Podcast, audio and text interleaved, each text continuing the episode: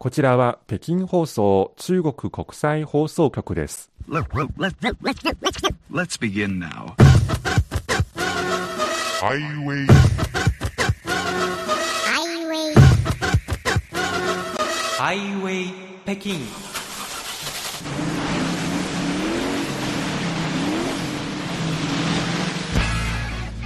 お聞きの番組はハイウェイ北京。CRI 中国情報ラジオです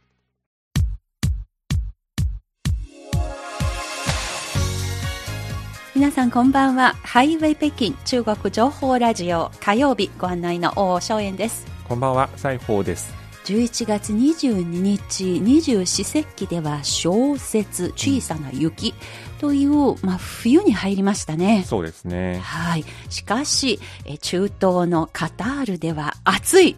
シーズンですね。はい。あの、史上初めて冬に開催されている、あの、サッカーのワールドカップですね。はい。えー今月20日に開幕して、来月12月の18日まで開催されていきます。はい。多くのサッカーファン、眠れない夜が続いているかと思います。西穂さんもですか？そうですね。もちろんアジアのチームに特に注目しています。はい。例えば開催国のカタールの他に、ええ。日本、韓国、イラン、サウジアラビアが参加していますね。はい。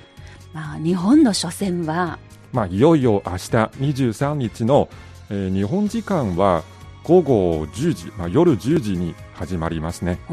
対戦相手は、えーサッカーの強豪国ドイツです。もうどうなるのか北京時間9時ですのでちょうど見やすい時間帯ですよね。そうですね。あの私月曜日のあの日本のラジオのポッドキャスト聞きますと、えー日本の記者がですねラクダにドイツのボール、そして、えー日本の国旗のあの旗がですねはい。置いてあってラクダどっちにあの頭をあ向くのか占っていたそうでそしたら結果は日本だそうです。はい。ぜひ、ということでそうなってほしいですね。はい、頑張ってほしいと思います。はい。こんな初頭に入りました。北京からお送りする今週の番組。え今週と来週2回続けてですね、ラジオ座談会の企画です。え先日、この CMG 日本語放送、私たち北京放送がですね、え主催しました中国と中日関係の今を知るための対話、え中日双方の学者8人によるパネルディスカッションを行いましたので、えこのパネルディスカッションの内容を前半を今週、えーそして後半を来週抜粋してご紹介してまいります、えー今回はその前編になりますけれども、えー後ほど詳しく紹介してまいります。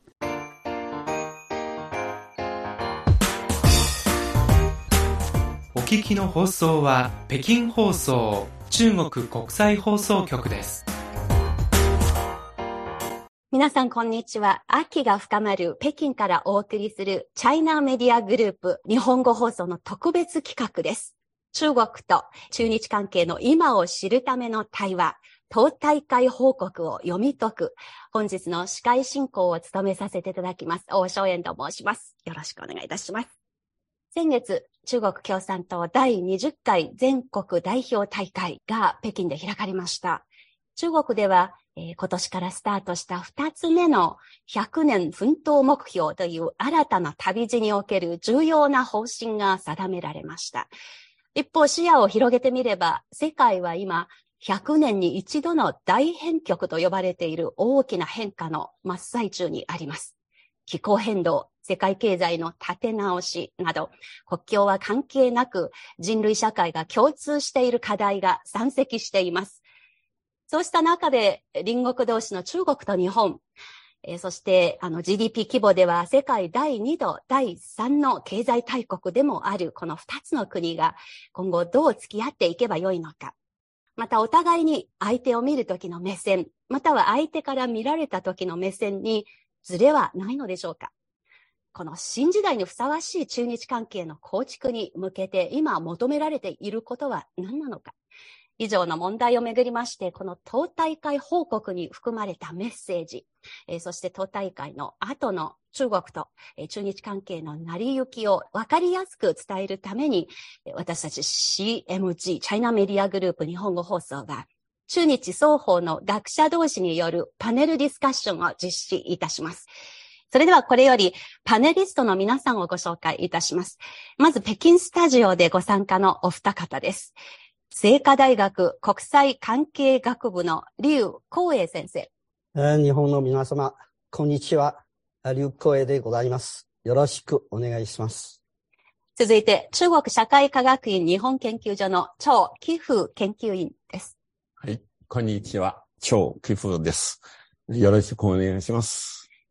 そして続きましてはオンラインでご参加の皆さんです。えーまず北京から北京大学経済学院の応援特任教授、一言ご挨拶お願いいたします。皆さん、こんにちは。応援と申します。えーよろしくお願いします。よろしくお願いいたします。続いては日本からです。横浜国立大学名誉教授の村田忠義先生。皆さん、こんにちは。村田忠義です。よろしくお願いいたします。続いて、元共同通信客員論説委員の岡田隆さん。よろしくお願いいたします。どうぞ。中国の皆さん、えーこんにちは。岡田隆と言います。よろしくお願いします。そして、沖縄国際大学沖縄経済環境研究所特別研究員の泉川祐樹さんです。はい、皆さん、こんにちは。泉川祐希と申します。今日はよろしくお願いします。そして、上海からご参加の上海交通大学人文学院副研究員で、同時に明治学院大学国際平和研究所研究員でもある石田隆二先生です。石田さんどうぞ。あ、石田と申します。上海から参加させていただいております。今日はよろしくお願いいたします。よろしくお願いいたします。えー続いて、上海国際問題研究員、西良さん、どうぞお願いいたします。皆様、こんにちは。サイと申します。今日はよろしくお願い申し上げます。さらに、オブザーバー参加の上海市日本学会名誉会長の呉紀南先生。あ皆さん、こんにちは。ごきなです。よろしくお願いします。よろしくお願いいたします。それでは、中国と中日関係の今を知るための対話、党大会報告を読み解く。ここからは本題に入ります。まずは前半ですが、トピックスはズバリ、党大会報告。私はこう読み解くです。このセッションでは中国共産党の歴史を長年研究してこられたお二方、えそして中国報道にも長年携わってこられたベテランジャーナリストの方、合わせて、えお三方にキーノートスピーチお願いいたします。まずはですね、横浜国立大学名誉教授の村田忠義先生です。今回は21世紀に入ってからの党大会政治報告を比較して、20回党大会の特徴は何かを明らかにしたい。あの、トップ10という考え方があります。頻度数の高い上位をですね、並べますと、面白いことには発展、ファージャンという言葉が常に一番になっているということ。それから16、17の場合には2位が建設であり、19と20の党大会では人民が2位になっている。3位は入れ替わるというか。それからもう一つ注目すべきなのは経済という言葉がですね、16から18までは 10, 10位以内であったんですが、19、20の党大会では外れているということ。それから20回党大会の8位のところに体系という新しい言葉が、新しいというか他には出てこない言葉があるということが言えます。これをもう少し長く見ますと、12回、つまり改革開放期以来のですね、党大会の報告の上位 10, 10の言葉を並べてみますと、最初の頃12から14までは、一番トップは社会主義なり経済であったわけです。それが15から発展というものがトップになるわけですが、まあ、こういうのをいろいろ色分けして見てみますとですね、16から20までは共通する部分が結構多いということ、そういうことが分かってきます。それから19回党大会で初登場した言葉というのは、新時代、新時代中国社会主義、人類運命共同体とか、緑色とか、麗しいとか、革新価値観、中国の夢という言葉などが挙げられます。それから、19回、20回の党大会で増えた言葉としては、国家という言葉が他の大会に比べてですね、ここの数値を見ていただくと、わかりますが、198と非常に多くなっている。それから安全という言葉が非常に、あの、他の大会18から16の間ではあまり多くないわけですが、19、20になると非常に多くなっているという。とうとうですね、放置だとか、地理だとか、それから人類生態保護、そういう言葉が増えている。あるいは中華民族偉大復興というような言葉が他の大会に比べて増えているということがわかると思います。20回党大会で初めて登場する語彙というのは、全家庭人民民主という言葉であって、それから私は中国共産党史を研究してるんですが、党大会の報告の中でですね、主衛史とか歴史を学ぶということだとか、それから党党の歴史、男子という言い方は、あの、初めて目にするものです。これはもちろん昨年が党創立100周年であったということも関係はしますが、それだけでなくですね、新しい時代になったということを考える上で、歴史的なものの見方をする必要があるということを提起しているのではないかと思います。それから、ファーと、法とか、治安、収めるという字を含む言葉がですね、20回党大会で増えているということがわかるわけです。これ、これでですね、中国が実は法治国家をより良いものにしていこうという流れが見て取れると私は思っております。よく中国のことをですね、あの民主主義がない先制国家だと言いますが、そうではなくて、むしろこれからあの法治国家としての体制をさまざまな分野で全面的に作っていくというなことがこういう変化の中に読み取れると思っております。語彙の頻度数の調査というのは、キーワードを見つけ出す第一歩に過ぎません。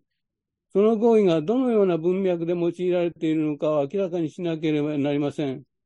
文献分析の第一歩、基礎的な方法として考えていただきたいと思っております。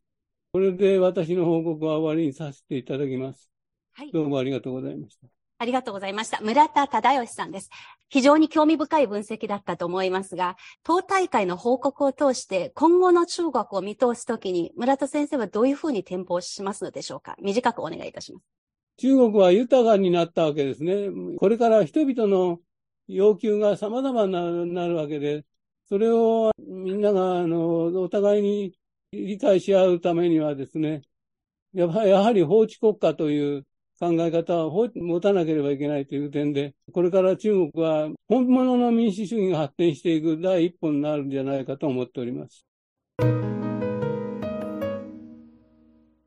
ありがとうございました。これよりですね、二人目のキーノートスピーチに移らせていただきます。上海交通大学人文学院で研究滞在中の石田隆二先生、どうぞ。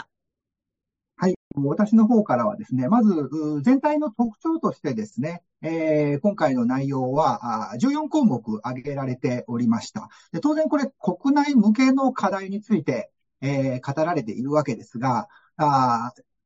少し冷静に考えてみるとですね、これ別に中国国内だけの問題ではなくて、まあ、現代世界に共通する、まあ、どの国でも解決が困難な、そういう危機について、まあ、述べられているというふうにも言えるわけです。で、そう考えるとですね、非常にその、それどう克服するかという意味で、中国独自のアプローチ、あるいはその一国の枠にとどまらないような、まあ、先駆的な内容を含んでいるというふうなことがですね、まあ、全体の印象として感じました。で、この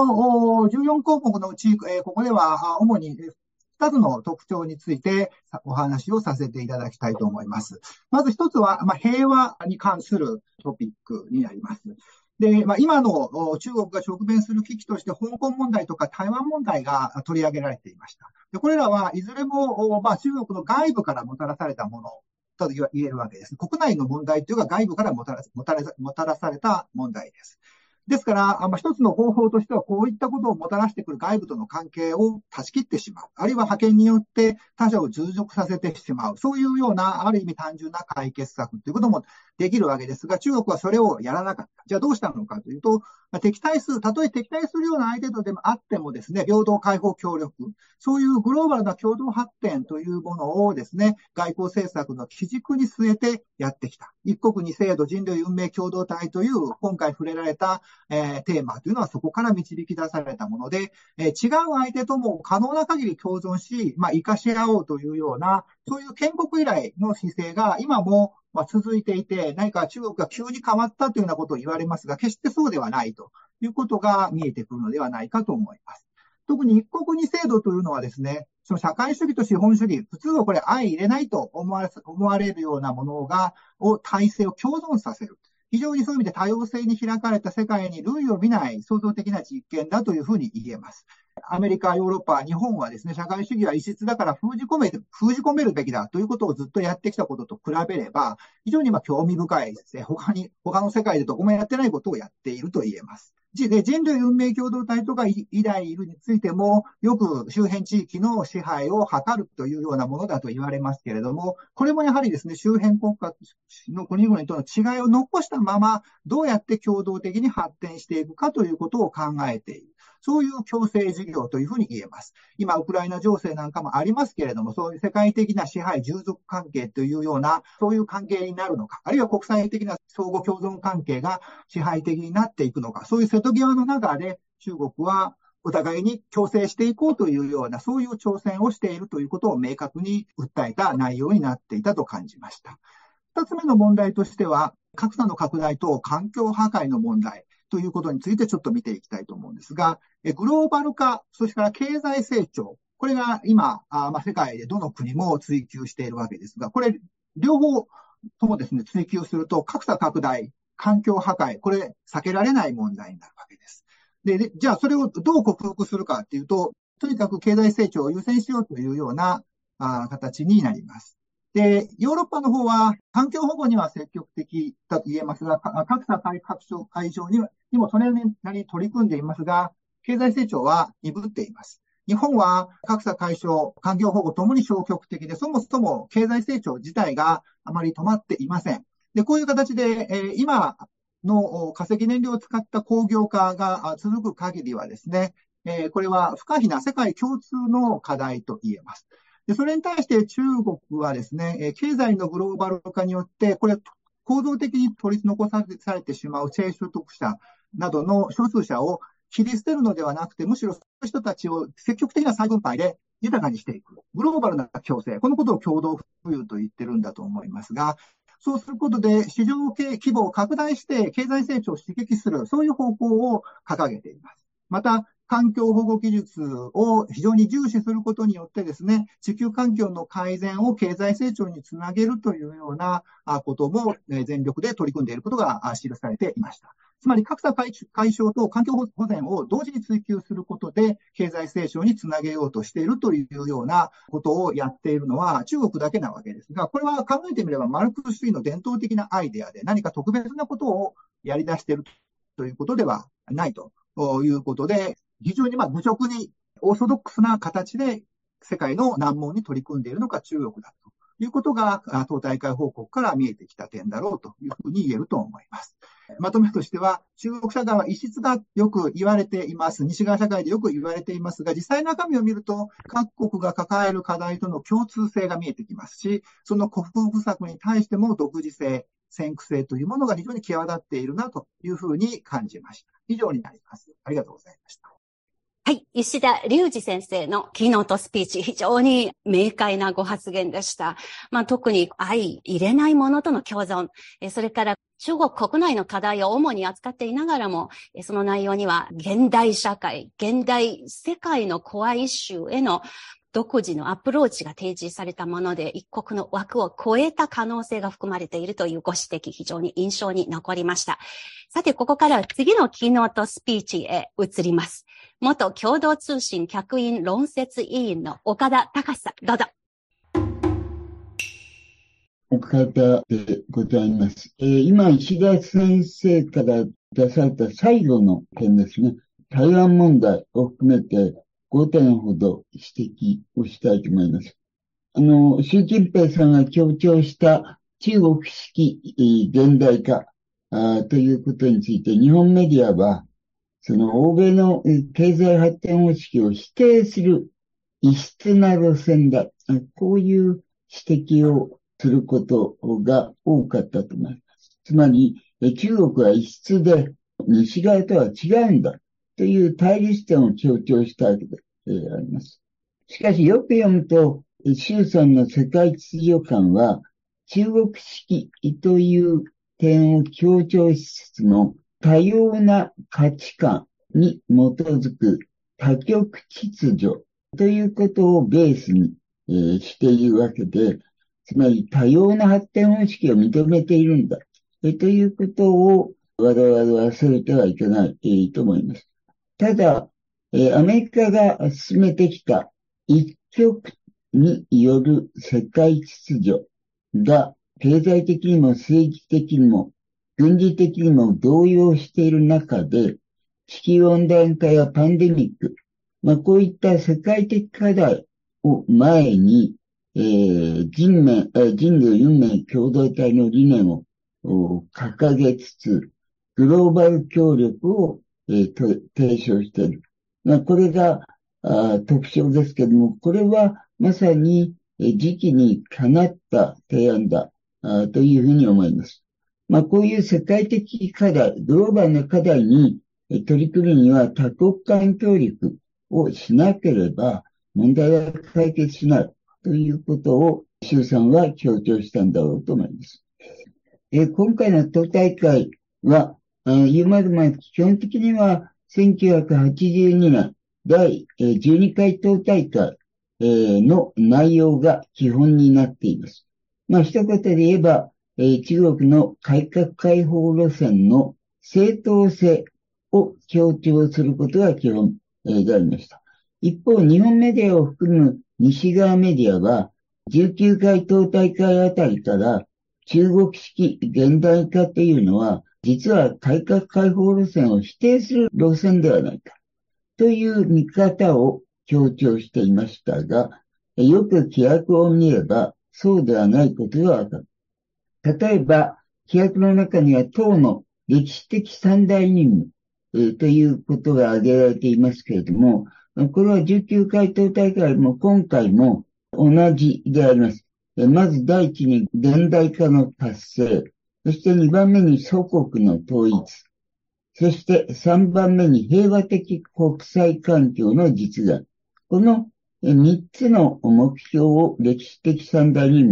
務、として提起しているわけですけれども、これを読むと、20回党大会も改革開放路線を継承しつつ、社会主義現代化強国を達成するという、その今世紀半ばの戦略目標に向けて、えー、新方針を示したんだ、えということがわかると思います。これが第2点であります。第3点、これもまあ、中国的な社会主義、あるいはマルクス・レーニン主義、あるいはマルクス主義に基づいて考えていきますと、社会の主要矛盾の中身が19 19回党大会と大きく変わっている点が特徴だと考えます。19回党大会では、社会の主要矛盾は人民の日増しに増大する物質文化面の必要と立ち遅れた社会的生産との間の矛盾。これが主要矛盾と統計学に記述されていましたけども、今回これがより良い生活要求の高まりと均衡な発展の矛盾というふうに書き換えられました。まあ、あの、この背景を見ますと、貧困から脱却し、小康社会が今中国で実現する中で、より良い生活への要求と不均衡発展という矛盾解消という、まあ、いわばかなり高い目標を設定しているなと感じました。えまあ、これは共同富裕政策の推進や分配制度の改善、え機械の公平性の促進、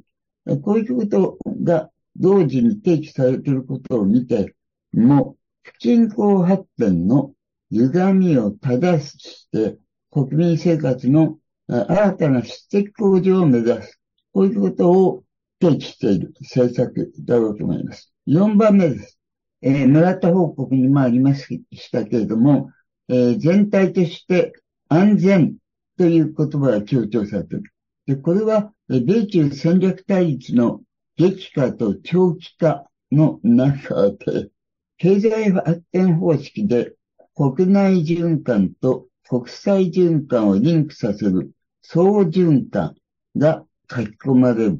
まあ、これは米中対立が長期化し、アメリカが進めるグローバル経済の切り離しに対応する新発展方式だろうというふうに思います。えー、同時に一帯一路、えー、人類運命共同体、それから強力な軍隊建設も明記されている。まあ、あらゆる領域で安全が強調されたということは、安定を揺るがす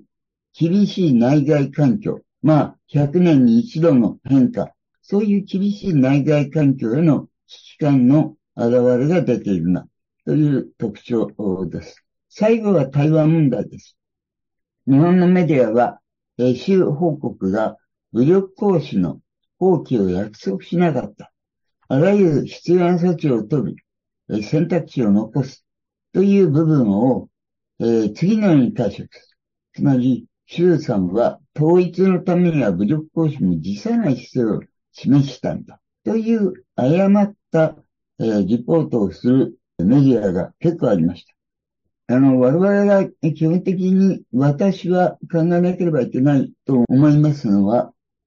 中国の台湾政策を歴史的な分野から考えれば、1979年の平和統一、武力解放から平和統一の変更という戦略的な変更にあって、仮に武力統一を中国が認めたとするならば、歴史的な大ニュースなはずです。周さんは武力行使の対象をあえて次のように言っています。武力行使の対象は外部勢力の干渉とごく少数の台湾独立分離勢力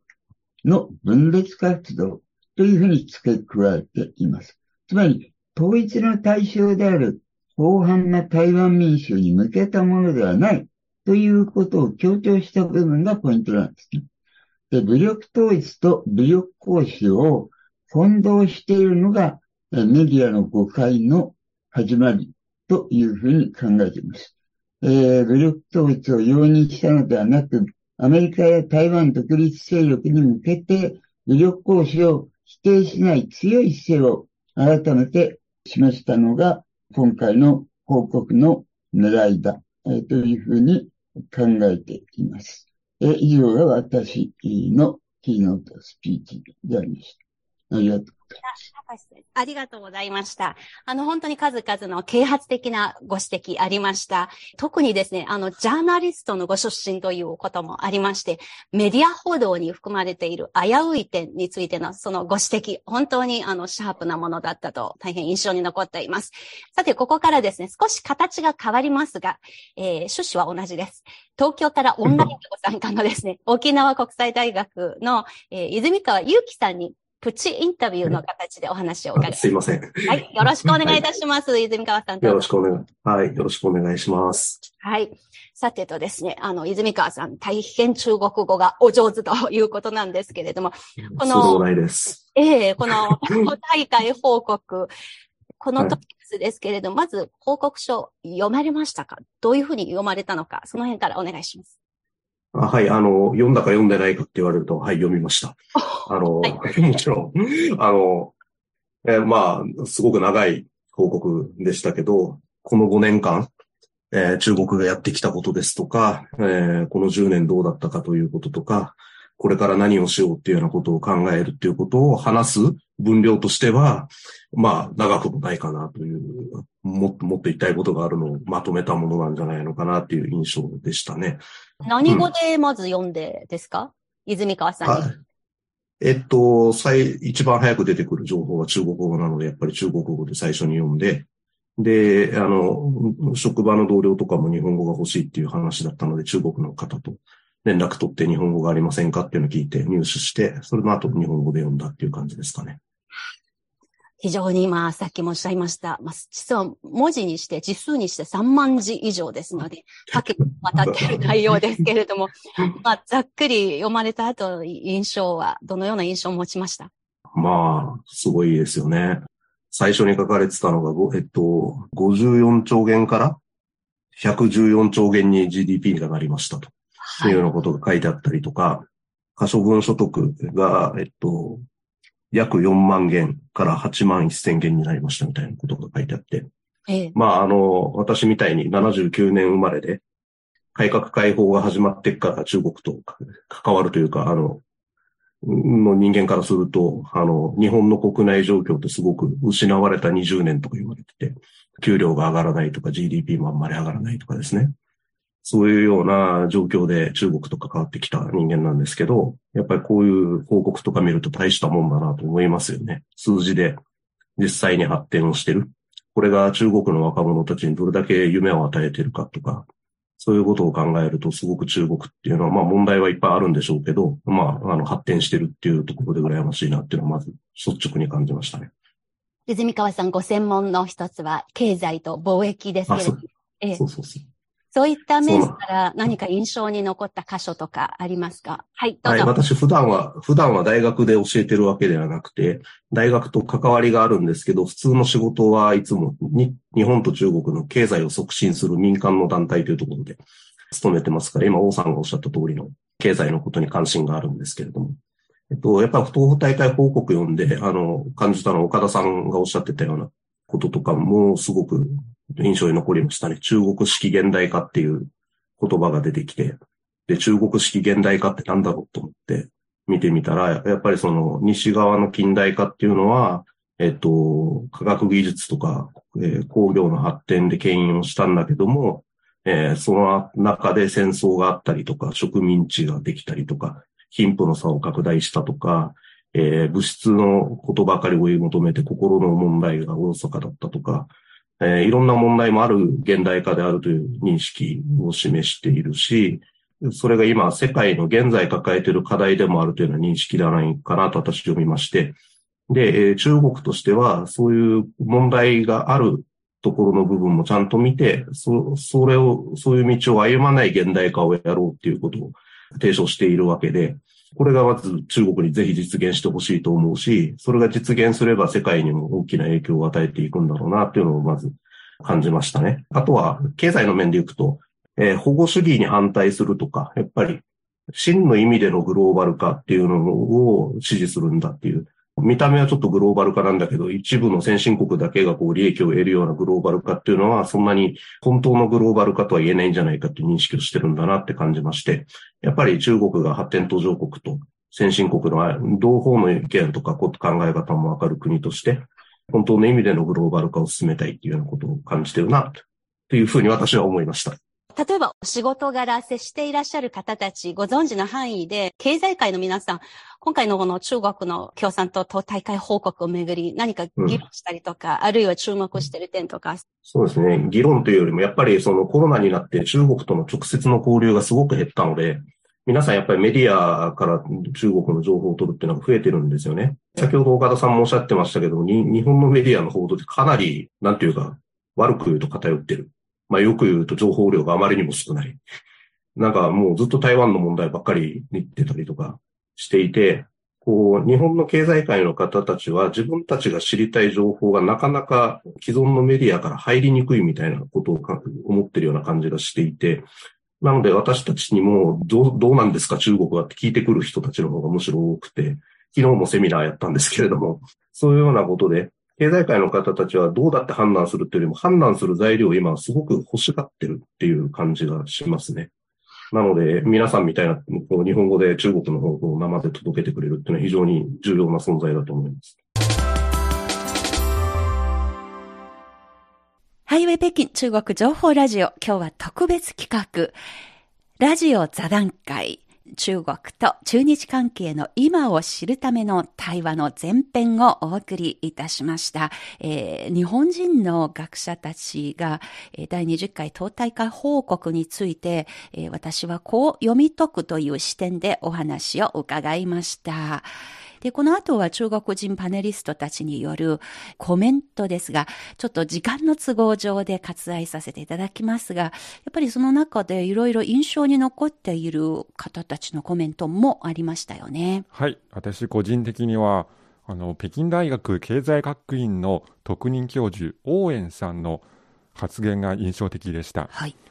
あの特に各国の歴史と文化、社会制度の違いは、えー対立と対抗の理由にはならないというオーエンさんのご指摘、とても賛成していると思います。はい。あの、コメンテーターの皆さん、そしてパネリストの、あの、キーノートスピーチの皆さん、いずれも同じメッセージ伝えられていたかと、私は個人的に、えーそういうふうに聞きました。はいえーそれは、あの、上海交通大学人文学院の石田隆二さんのお話にも出てきましたように、うんあの、また岡田先生もそうですし、あの、いろんな方が指摘されましたが、えー中国の社会は異質だというような目で見られていますけれども、はいしかしその中身を見てみますと、実は世界各国がみんな抱えているような課題、その共通性が随分たくさんありますし、はい決して一室でも何でもありません。うんそして中国がそのみんなが共通して抱えている問題を克服するためにいろいろあの試行錯誤をしていると、えーそういう点。だから人類は対話でできるものですと。うんそういう力強い自信を私があの読み取れたように、聞き取れたように思いました。はい。この座談会、来週は党大会開かれた後の中国と日本の関係どうなっていくのかということが議論の焦点になります。どうぞ来週も引き続きお聞きください。ハイウェイ北京お楽しみいただけているでしょうか？この番組は、ポッドキャスト、そして CRI 日本語部が運営しているスマートフォン向けのアプリカンカン KAN、のカンカンでもお聞きいただきます。ぜひそちらの方も合わせてチェックしていただければと思います。それでは今日の番組、ここまでのご案内は私、大正円と、西宝でした。それでは皆さん、また来週